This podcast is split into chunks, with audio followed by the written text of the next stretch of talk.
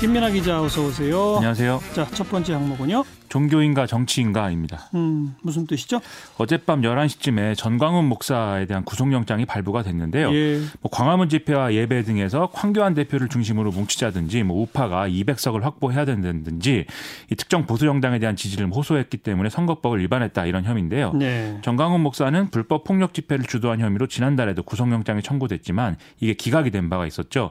이외에도 횡령, 사문소 위조, 배임수재 등의 10여 가지 혐의를 또 추가로 받고 있는 상황입니다. 네. 법원 은 뭐라고 하면서 영장을 발부했죠? 이 선거운동을 할 수 없는 사람이 총선을 앞두고 대규모 청중을 상대로 계속 사전 선거운동을 했기 때문에 범죄 혐의가 소명된다는 건데요. 여기서 선거운동을 할 수 없는 사람이다라는 대목은 정강훈 목사가 지난 19대 대선 때 선거법 위반으로 징역형을 받아서 선거권이 박탈된 것을 말합니다. 또 이제 법원은 사안이 중에서 엄중한 처벌이 예상되는 데다가 도주 우려도 있다고 판단했다 이렇게 밝혔는데요. 예. 정강훈 목사는 자신의 어떤 행위들이 유튜브나 언론 등에서 나오는 이제 정치 평론일 뿐이다라면서 혐의를 부인을 해왔는데 뭐 이런 항변은 받아들이지 않았다 이렇게 봐야 되겠습니다. 그러니까 명백한 사전 선거 운동이다라고 하는 걸 법원은 인정한 거네요. 그렇습니다. 예. 그건 그렇고 구속됐지만 뭐 집회는 계속 한다 이런 얘기가 나오던데요. 이 전광훈 목사는 문재인 하야 범국민 투쟁본부라는 단체의 총괄 대표라고 하고 한국 기독교 총연합회 대표 회장 직함도 맡고 있는데요. 이 두 가지 직함들을 이용해서 매주 주말 광화문 광장 등에서 대형 집회를 이끌고 있는 뭐 그런 상황입니다. 오늘 유튜브를 통해서 이제 뭐 이른바 이제 옥중 메시지를 공개를 했는데요. 토요일 광화문에서 하는 집회 개최 여부는 이 코로나 19 이 문제로 인해서 전문가들과 상의 중이기 때문에 29일로 예정된 3.1절 대회와 함께 이제 어떻게 할지에 대해서 차후에 얘기를 하겠다. 이렇게 이제 입장을 밝혔는데요. 예. 하지만 주일 연합 예배는 강행할 것이다라고 이제 얘기를 했다고 합니다. 야외 예배에서는 뭐 코로나19에 전염된 사실이 없기 때문이다. 어. 뭐 이런 주장을 하고 있는 건데요. 그러면서 문재인 대통령이 자기 하나만 구속시키면 될 줄 알고 구속을 시켰다면서 결코 뒤로 물러서지 않겠다. 이런 음. 얘기도 했다고 합니다. 원래는 토요일 집회도 하겠다는 거 아니었어요? 그렇죠. 어제 영장 실질 심사 받고 난 후까지만 해도 정강훈 목사는 이제 3.1절 대회만큼은 해야 할 것 같다. 이렇게 얘기를 했다는데 여러 문제를 우려한 것인지 좀 한 발 물러서는 그런 모양새가 이제 된 거죠. 첫째로 구속돼 있는 상황에서 이렇게 대형 집회를 배후에서 조종하는 것처럼 이렇게 행동하는 게 법적으로도 또 여론상으로도 좋을 게 없다. 이런 판단이 있는 거 아닌가 하는 생각이 들고요. 둘째로 지금 서울시가 광화문 광장 등에 대한 어떤 집회 금지를 조치를 했고 이걸 어긴 상황에 대해서 법적 대응까지 지금 강행하겠다는 입장이기 때문에 논란을 더 확대할 필요가 없다. 뭐 이런 부담이 좀 있는 것 같습니다. 네. 셋째로 정강훈 목사가 구속이 됐기 때문에 집회 동력 자체가 또 상당히 떨어질 수 있다는 음. 점도 우려를 하고 있는 걸로 보입니다. 그래서 토요일 집회 개최 여부는 아직 미정이다는 거죠. 그렇습니다. 일요일 집회는 그냥 한다는 거죠.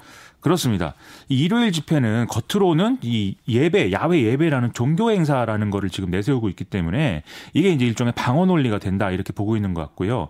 그리고 바로 이 종교 행사라는 것 때문에 참가자들의 어떤 응집력이나 결집도 역시도 더 강할 것으로 지금 기대하는 것 같습니다. 오늘 오전에 정광훈 목사 지지자들은 청와대 앞에 이른바 광야교회라고 자신들이 부르는 천막을 설치하고 집회를 이어갔는데요. 행사의 특성상 이제 광화문 대형 집회보다 규모는 작지만 참석자들의 충성도는 이제 더 강할 수밖에 없는 그런 모양새였습니다. 음. 이 자리에서 나온 구호나 발언 등을 보면은 이런 앞서 해온 정치적 주장에다가 어떤 종교적인 색채를 더 가미한 이런 얘기들을 많이 하고 있는데요. 예, 예. 한마디로 종교가 극단적 정치에 이용당하는 그런 모습이 이제 연출이 된 것이죠. 음, 실제로 정광훈 목사 김문수 지사랑 무슨 당 만들었잖아요. 그렇죠. 이게 이름이 자유통일당이라는 당을 같이 창당을 했는데요. 그러니까요. 이게 이른바 태극기 세력을 대표하는 정당이 필요하다 이런 주장이 이제 배경이었습니다.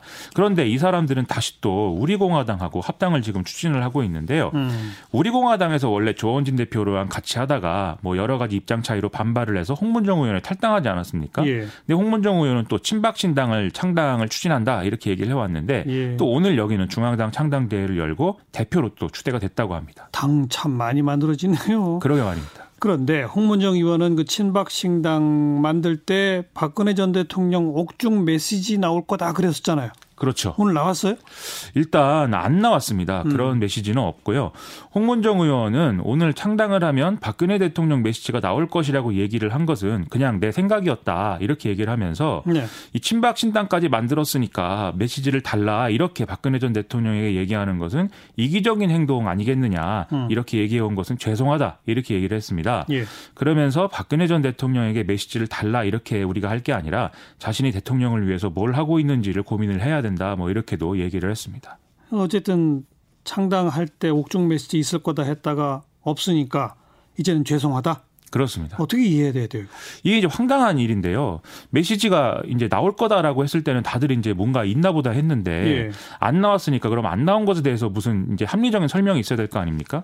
근데 자기 잘못이다 그냥 얘기를 하면서 뭐 자기 잘못이다라고 얘기를 이제 반복하고 있는 것이죠. 이것을 보고 저는 이제 뭔가 신탁을 기다리는 사제의 모습이 아닌가, 뭐 종교적인 모습이 연상이 된다 이런 생각도 했는데요. 그래서 앞서 이제 정광훈 목사의 사례는 뭔가 종교가 정치화되는 모습이다 이렇게 볼 수가 있겠고 이런 친박 신당에 나오는 이런 행태는 또 이제 정치가 종교화되는 극단적 정치 사례가 아닌가 이런 생각도 들었습니다. 예. 그래서 정치는 사회적 문제를 해결하기 위한 조정과 타협의 장이 되는 이런 역할을 해야 되는 것이고 종교는 또 사회 공동체를 더 좋은 방향으로 움직이기 위한 기준을 제시하는 이런 역할들을 해야 되는 것일 텐데요. 두 개가 이제 두 가지가 극단적 정치의 어떤 근본이 되는 게 아니라 각자 자기 역할에 충실하면서 좀 더 긍정적인 방향으로 또 생산적인 방향으로 갔으면 좋겠습니다. 네. 시사회기 두 번째 항목은요. 법정의 미꾸라지들입니다. 어, 이건 또 왜요? 2심 판결로 보석이 취소됐던 이명박 전 대통령이 다시 구속된 지 6일 만인 오늘 이제 석방이 된다고 하는데요. 여기에 또 이재용 삼성전자 부회장 재판에서 특검이 재판장에 대한 기피 신청을 할 정도로 지금 공정한 판결 가능성에 의문이 제기되고 있는 상황이기도 합니다. 그래서 두 가지 사례를 볼 때 뭔가 힘 있는 사람들이 법망을 또 잘 빠져나가고 있는 그런 상황이 이어지는 것 같아서 미꾸라지를 연상을 해서 이런 말을 또 얘기를 해봤습니다. 우선 이명박 전 대통령 6일 만에 석방된다? 그 이유는요? 이명박 전 대통령은 2심 재판부가 결정한 이 보석 취소에 대해서 이제 불복을 해서 재항고를 지금 한 상황인데요. 예. 법원이 재항고 여부나 또 재항고 기간 내 어떤 집행 정지 등에 대한 아무런 고지 없이 보석 취소를, 취소를 결정을 했고 이어서 검찰의 구금에 필요한 조치를 하도록 한 것은 헌법을 위반해서 위법하다라는 게 재항고의 핵심 취지입니다. 음. 그리고 이 경우에 재항고가 인용될 경우 보석 취소 결정은 집행 정지가 돼야 되는 건데 지금 이제 재항고를 했기 때문에 법원은 그래서 재항고를 인용을 이제 한 그런 상황이었기 때문에 어. 이게 집행 정지가 된 거고요. 그리고 또 이명박 전 대통령 측은 재판부가 형사소송법상의 도주 우려 사유를 들어서 보석을 취소한 것도 법리를 오해한 것이라고 지금 주장을 하고 있습니다. 법리 오해? 그렇습니다. 왜요?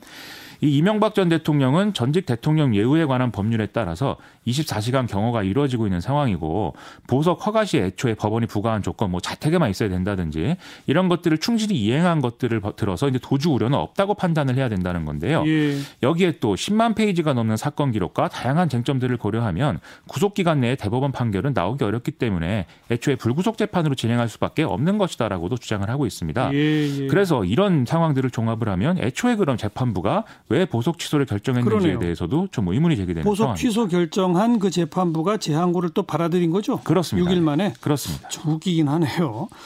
그다음 특검이 이재용 부회장 그 재판부 기피 신청하는 거는 그 뭐 준법 감시 만들면 형량 깎아준다 이거에 대한 그 불만인 거죠? 그렇습니다. 이걸 들어서 이제 특검 측은 어 재판부가 이재용 삼성전자 부회장에게 집행유예를 선고하겠다는 예단을 분명히 이제 드러나게 드러내고 있다고 얘기를 하고 있는 건데요. 예. 이 2심 재판부는 지난해 10월 재판에서는 이 삼성의 내부 감시 제도 마련 필요성 이런 걸 언급하면서 재판 진행이나 결과와는 무관하다고 했는데 음. 지난 1월 재판에서는 양형 감경 사유로 삼을 수 있다 이렇게 얘기를 했. 했다는 것이죠. 그러니까요. 그리고 이 준법 감시의 실효성 여부를 감독하는 전문 심리위원을 선정해야 된다. 이런 제안을 내놓은 상황인데 맞아요. 특검은 여기 거부하고 있는 거고요. 이렇게 기피 신청하면 그 다음에 어떻게 되는 거예요? 이 해당 재판부가 아닌 다른 재판부에서 받아들일지 여부를 판단을 하게 되는데요. 아. 만일 기각되면 특검은 또 대법원에 항고할 수 있기 때문에 재판이 지연되는 것은 불가피한 그런 상황입니다. 예. 일단은 그러면 해당 재판부 말고 다른 재판부가 이 기피 신청에 대한 심리를 하겠군요. 그렇습니다. 그 결과부터 한번 봅시다. 수고하셨어요. 고맙습니다. 김민아 기자였어요.